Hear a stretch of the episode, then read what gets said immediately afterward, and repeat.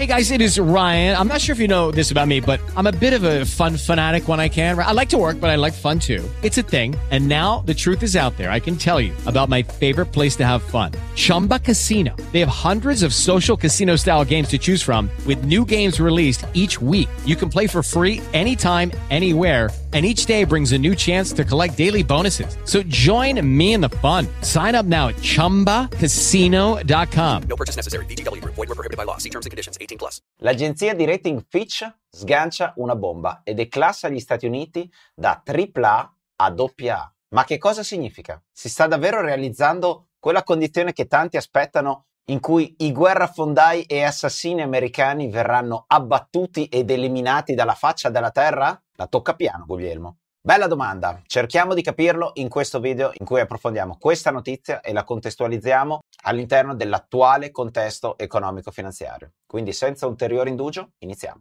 Questo video porterà particolare gioia a tutti coloro che non amano particolarmente gli Stati Uniti, come Giuliana che dice bye bye Occidente, io sono occidentale, ma per me è importante che gli USA vengano rasi al suolo. Oppure Enrico, la potenza americana va annientata e azzerata, così staremo tutti molto meglio. Sì, è vero, i poteri forti finanziano comunque questo canale e buona parte dei poteri forti ha sede negli Stati Uniti, però, insomma, su questo canale trovo interessante leggere commenti di questo tipo in cui c'è un grande accanimento contro la cultura americana, che ovviamente non è esente da critiche, però trovo grottesco che tutto questo accanimento nei confronti degli Stati Uniti venga fatto su YouTube, che è un prodotto di Google, che è sviluppato negli Stati Uniti, magari commento scritto da un telefono con un sistema operativo Android, anch'esso di Google, o magari ancora peggio scritto da un iPhone, quindi un prodotto Apple, quindi un prodotto americano. Personalmente, ma questo è un giudizio personale, non capisco tutta questa aggressività nei confronti di una cultura che non è esente da critiche, né dal punto di vista geopolitico, né dal punto di vista ambientale, né dal punto di vista delle pressioni che fa su altri stati, e questo è indiscutibile, però è anche indiscutibile che la nostra cultura prende a piene mani perché noi non abbiamo in Italia aziende che erogano prodotti e servizi come quelli che arrivano da oltreoceano. L'obiettivo di questo video è non considerare antipatie personali che possiamo avere nei confronti degli Stati Uniti, ma analizzare in modo razionale e analitico che cosa sta succedendo al debito pubblico, che cosa sta succedendo al debito pubblico americano, consapevoli che, come vedremo alla fine del video, questo potrebbe essere l'inizio di qualcosa di più grande che non è solo problema degli Stati Uniti, ma potrebbe espandersi ad altre economie mondiali ma ci arriveremo tra poco. Il debito pubblico americano continua a crescere e su questo bellissimo contatore che puoi trovare nel PDF che puoi scaricare gratuitamente alla fine del video, vediamo che siamo arrivati a 32 trilioni di dollari più o meno di debito pubblico negli Stati Uniti e questo è un numero che cresce costantemente ed è quel numero la cui sostenibilità viene valutata da agenzie di rating come Fitch che ha appunto ridotto il merito creditizio degli Stati Uniti da AAA a AA+, e adesso vedremo meglio cosa significa. Innanzitutto partiamo dal presupposto che la politica non l'ha presa bene questa notizia e il ministro del tesoro americano Janet Yellen ovviamente ribadisce dicendo è una decisione irresponsabile, Fitch ha sbagliato nel fare la sua analisi e bla bla bla. Ha risposto in politichese. A noi interessa capire il concetto e a livello macro quali sono le implicazioni di questa notizia. Bene, in questa slide vedi il rating creditizio, cos'è il rating? È la valutazione di merito creditizio creato dalle agenzie di rating. Parliamo delle principali mondiali che sono americane, lo sappiamo, c'è un conflitto di interesse, ne abbiamo già parlato in altri video, ma su questo torneremo tra poco. Le principali agenzie di rating sono Moody's, Standard Poor's e Fitch e ognuna di queste ha una scala che va da AAA a D, ok, per definire il merito creditizio di un debitore. Cosa significa? Gli Stati Uniti vogliono emettere del debito pubblico, un'agenzia di rating guarda la salute dell'economia, in questo caso degli Stati Uniti, o la stessa logica si applica anche ad una società che vuole emettere del debito e finanziarsi con delle obbligazioni, l'agenzia di rating dà un merito creditizio alla società o al governo che si vuole finanziare e lo fa posizionando lo Stato su questa scala. Sei super solido? Ti darò un AAA sei meno solido come l'Italia, ad esempio, ti do un B o un B meno. Ok? Nella parte alta di questa classifica vediamo gli stati con maggiore livello di solidità, che in altre parole vuol dire che più siamo nella parte alta, minore sono le probabilità di fallimento dello Stato o della società in questione e quindi AAA vuol dire che le probabilità di fallimento sono pressoché inesistenti e poi si scende a poco rischio, un pochino più di rischio, un altro po' più di rischio, fino alla riga rossa in cui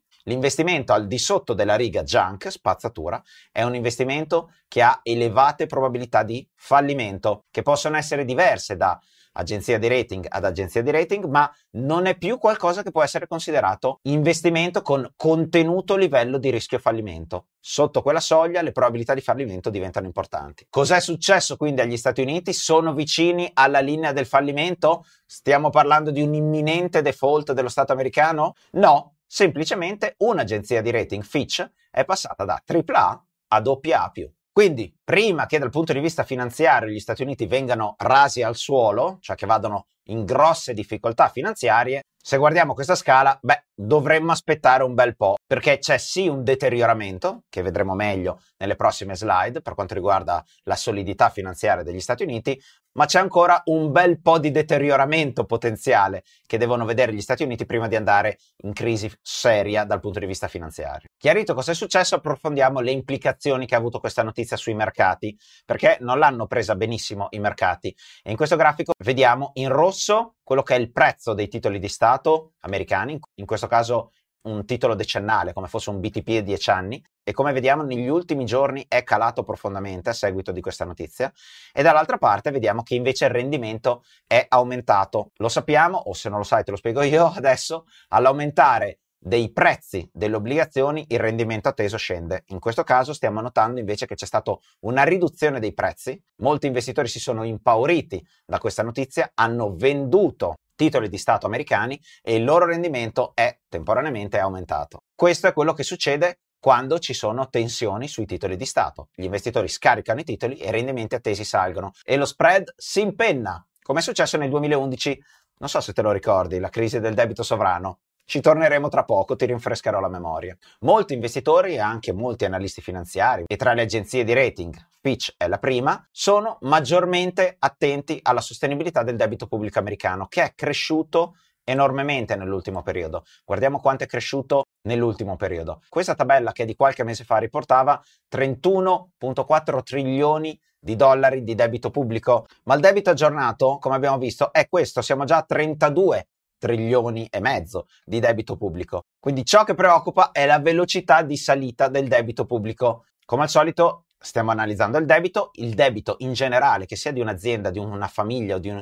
uno Stato, è sostenibile o meno, non solo se ci limitiamo a valutare quanto è grande in termini assoluti, ok? È più un discorso di sostenibilità dal punto di vista del quanti interessi devono essere pagati per finanziare questo debito e quanto è grande il debito pubblico in relazione a quanto è l'economia okay, dello Stato, quindi il rapporto debito pubblico su economia, su prodotto interno lordo. Quindi sì, è aumentato tanto, ma nell'ultimo periodo l'economia americana è cresciuta tantissimo. Però è indiscutibile che negli ultimi anni gli Stati Uniti hanno fatto crescere il debito pubblico del 19% solo nel 2020, sono passati più o meno da un 100% di debito pubblico a un 120% e anche nel 21 e nel 22 sono stati dati tanti stimoli che hanno portato ad un aumento del debito pubblico, ma che non si sono concretizzati in un aumento dell'economia paragonabile. Nel 2022 e nel 2021 l'economia non è cresciuta del 9% e del 6%, quindi c'è stato un aumento del debito pubblico e non un aumento proporzionale dell'economia, del prodotto interno lordo. Vuoi entrare a far parte del team di piano finanziario? Siamo alla ricerca di nuovi tutor che si occuperanno dei nostri clienti. Invia la candidatura su pianofinanziario.it barra lavoro. Quando si parla di debito pubblico, una delle domande più classiche che viene posta, e lo so che te lo stai chiedendo in questo momento, è 32 trilioni di debito pubblico. Ma chi possiede il debito pubblico americano? Ottima domanda, cerchiamo di capirlo. Innanzitutto, due terzi del debito pubblico americano è di proprietà di investitori domestici, quindi istituzioni, famiglie, fondi comuni di investimento americani e invece un terzo sono eh, paesi esteri. Il Giappone ha un trilione di dollari erotti di debito pubblico americano, la Cina poco meno di un trilione e così via altri stati. Se vuoi guardarti meglio questa pagina, scaricati il PDF gratuitamente alla fine del video. A noi interessa approfondire come in questo momento la banca centrale americana, la Fed, possiede circa il 40% di tutto il debito pubblico domestico, cioè di proprietà del, eh, del, di, di istituzioni o delle famiglie americane. Quindi di questo 70%, un 40% circa è di proprietà della Fed. Il vero problema del debito pubblico ed è la ragione per cui ne parliamo in questo contesto e potenzialmente la ragione per cui sarà un tema che tornerà sul piatto stima personale, nei prossimi anni, è che siamo in un contesto di riduzione dei tassi di interesse, riduzione della massa monetaria da parte delle banche centrali e quindi che cosa significa? Che in questo momento le banche centrali stanno prelevando denaro dal mercato mettendo sul mercato titoli di Stato. Quindi come leggiamo in questo articolo è da giugno 2022, da quando la Fed e le banche centrali hanno iniziato a combattere in modo deciso l'inflazione, che hanno ridotto la posizione su titoli di Stato americani alleggerendo così il loro bilancio. Quindi nel 2020, quando c'era da supportare l'economia, hanno comprato titoli di Stato immettendo liquidità sul mercato in modo importante. Sappiamo tutti cosa è successo. Inflazione, l'economia era effettivamente ripartita, ma era da un annetto circa che stavano facendo la procedura contraria, per contenere l'inflazione tolgono soldi dal mercato e mettono titoli di Stato sul mercato, quindi sono meno compratori di quanto sono in altri contesti adesso le banche centrali. E questo porta a maggiore tensione sui titoli di Stato, perché se ci sono meno compratori di titoli di Stato, cosa vuol dire?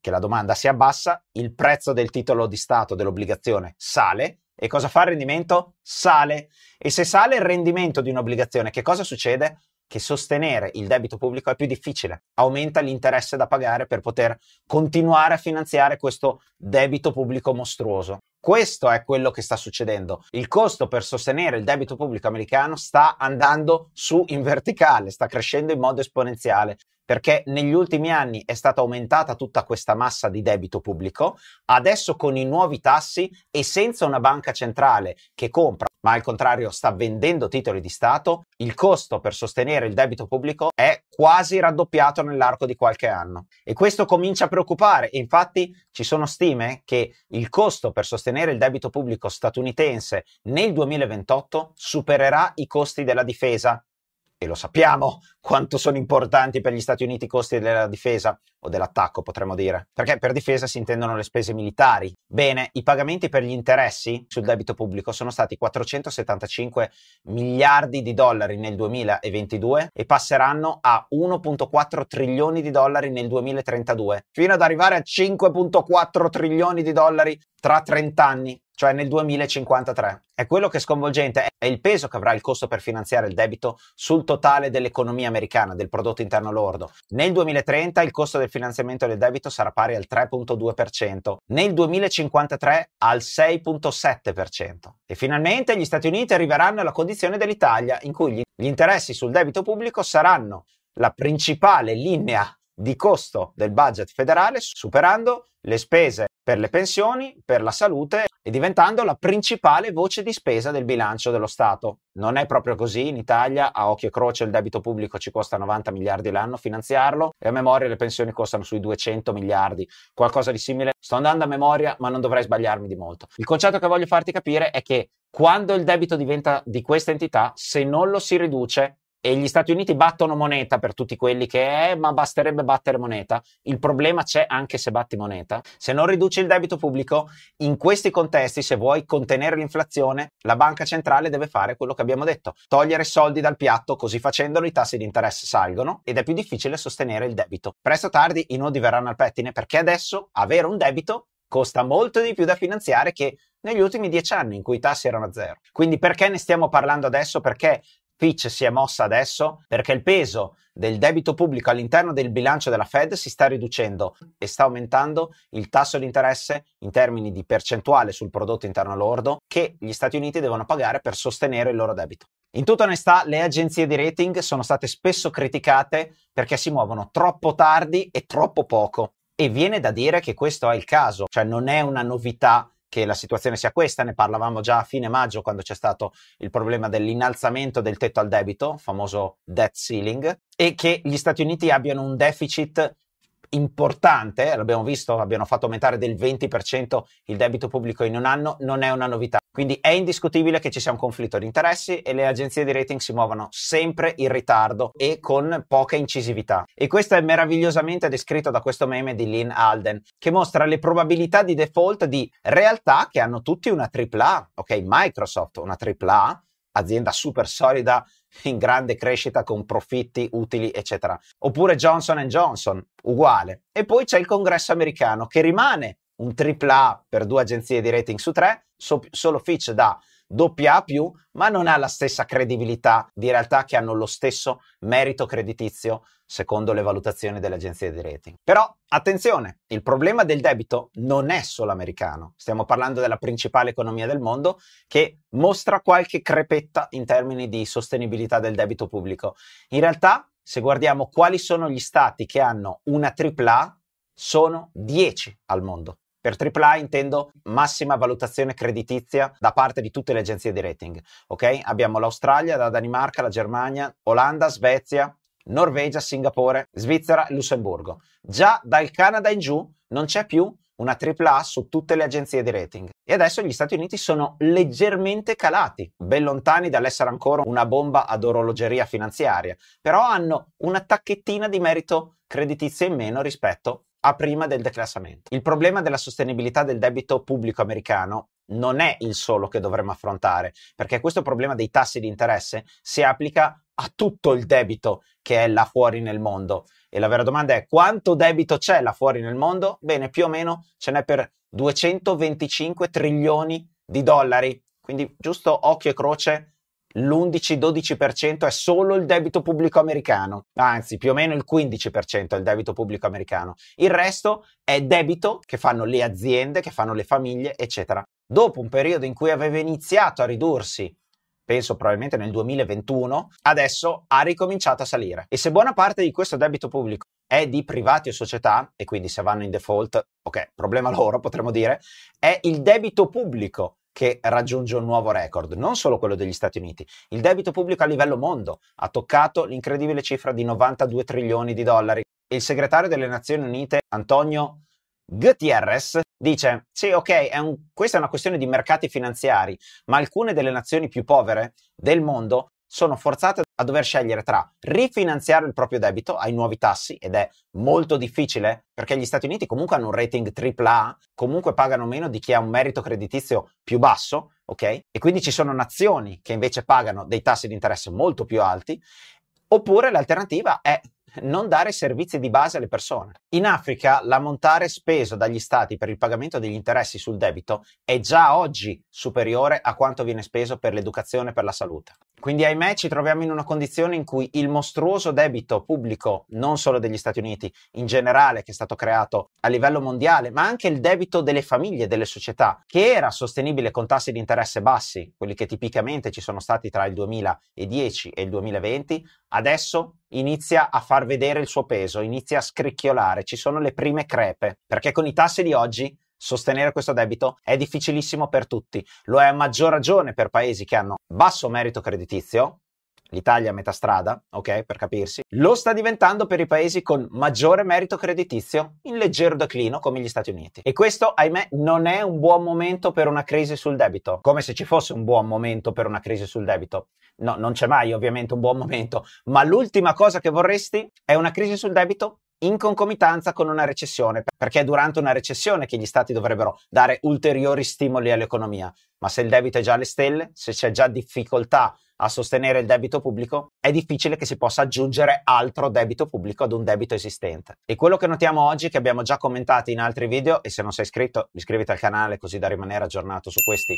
ed altre informazioni di natura economico-finanziaria, è che gli indici di manifattura misurati con il Manufacturing PMI, indice dei direttori acquisti, è ai minimi del periodo e tutte le volte che ha raggiunto questo livello nel 2008, nel 2000 c'è sempre stata una recessione come evidenziata dalle aree grigie. Solo nel 1995-96 si è arrivati a questo livello e non c'è stata una recessione. Il contesto economico quindi non è favorevole ad una crisi sul debito sovrano o sulla sostenibilità del debito in generale in questo particolare momento economico. Hey guys, it is Ryan. I'm not sure if you know this about me, but I'm a bit of a fun fanatic when I can. I like to work, but I like fun too. It's a thing. And now the truth is out there. I can tell you about my favorite place to have fun. Chumba Casino. They have hundreds of social casino style games to choose from with new games released each week. You can play for free anytime, anywhere and each day brings a new chance to collect daily bonuses. So join me in the fun. Sign up now at ChumbaCasino.com. No purchase necessary. Group. Void prohibited by law. See terms and conditions. 18 plus.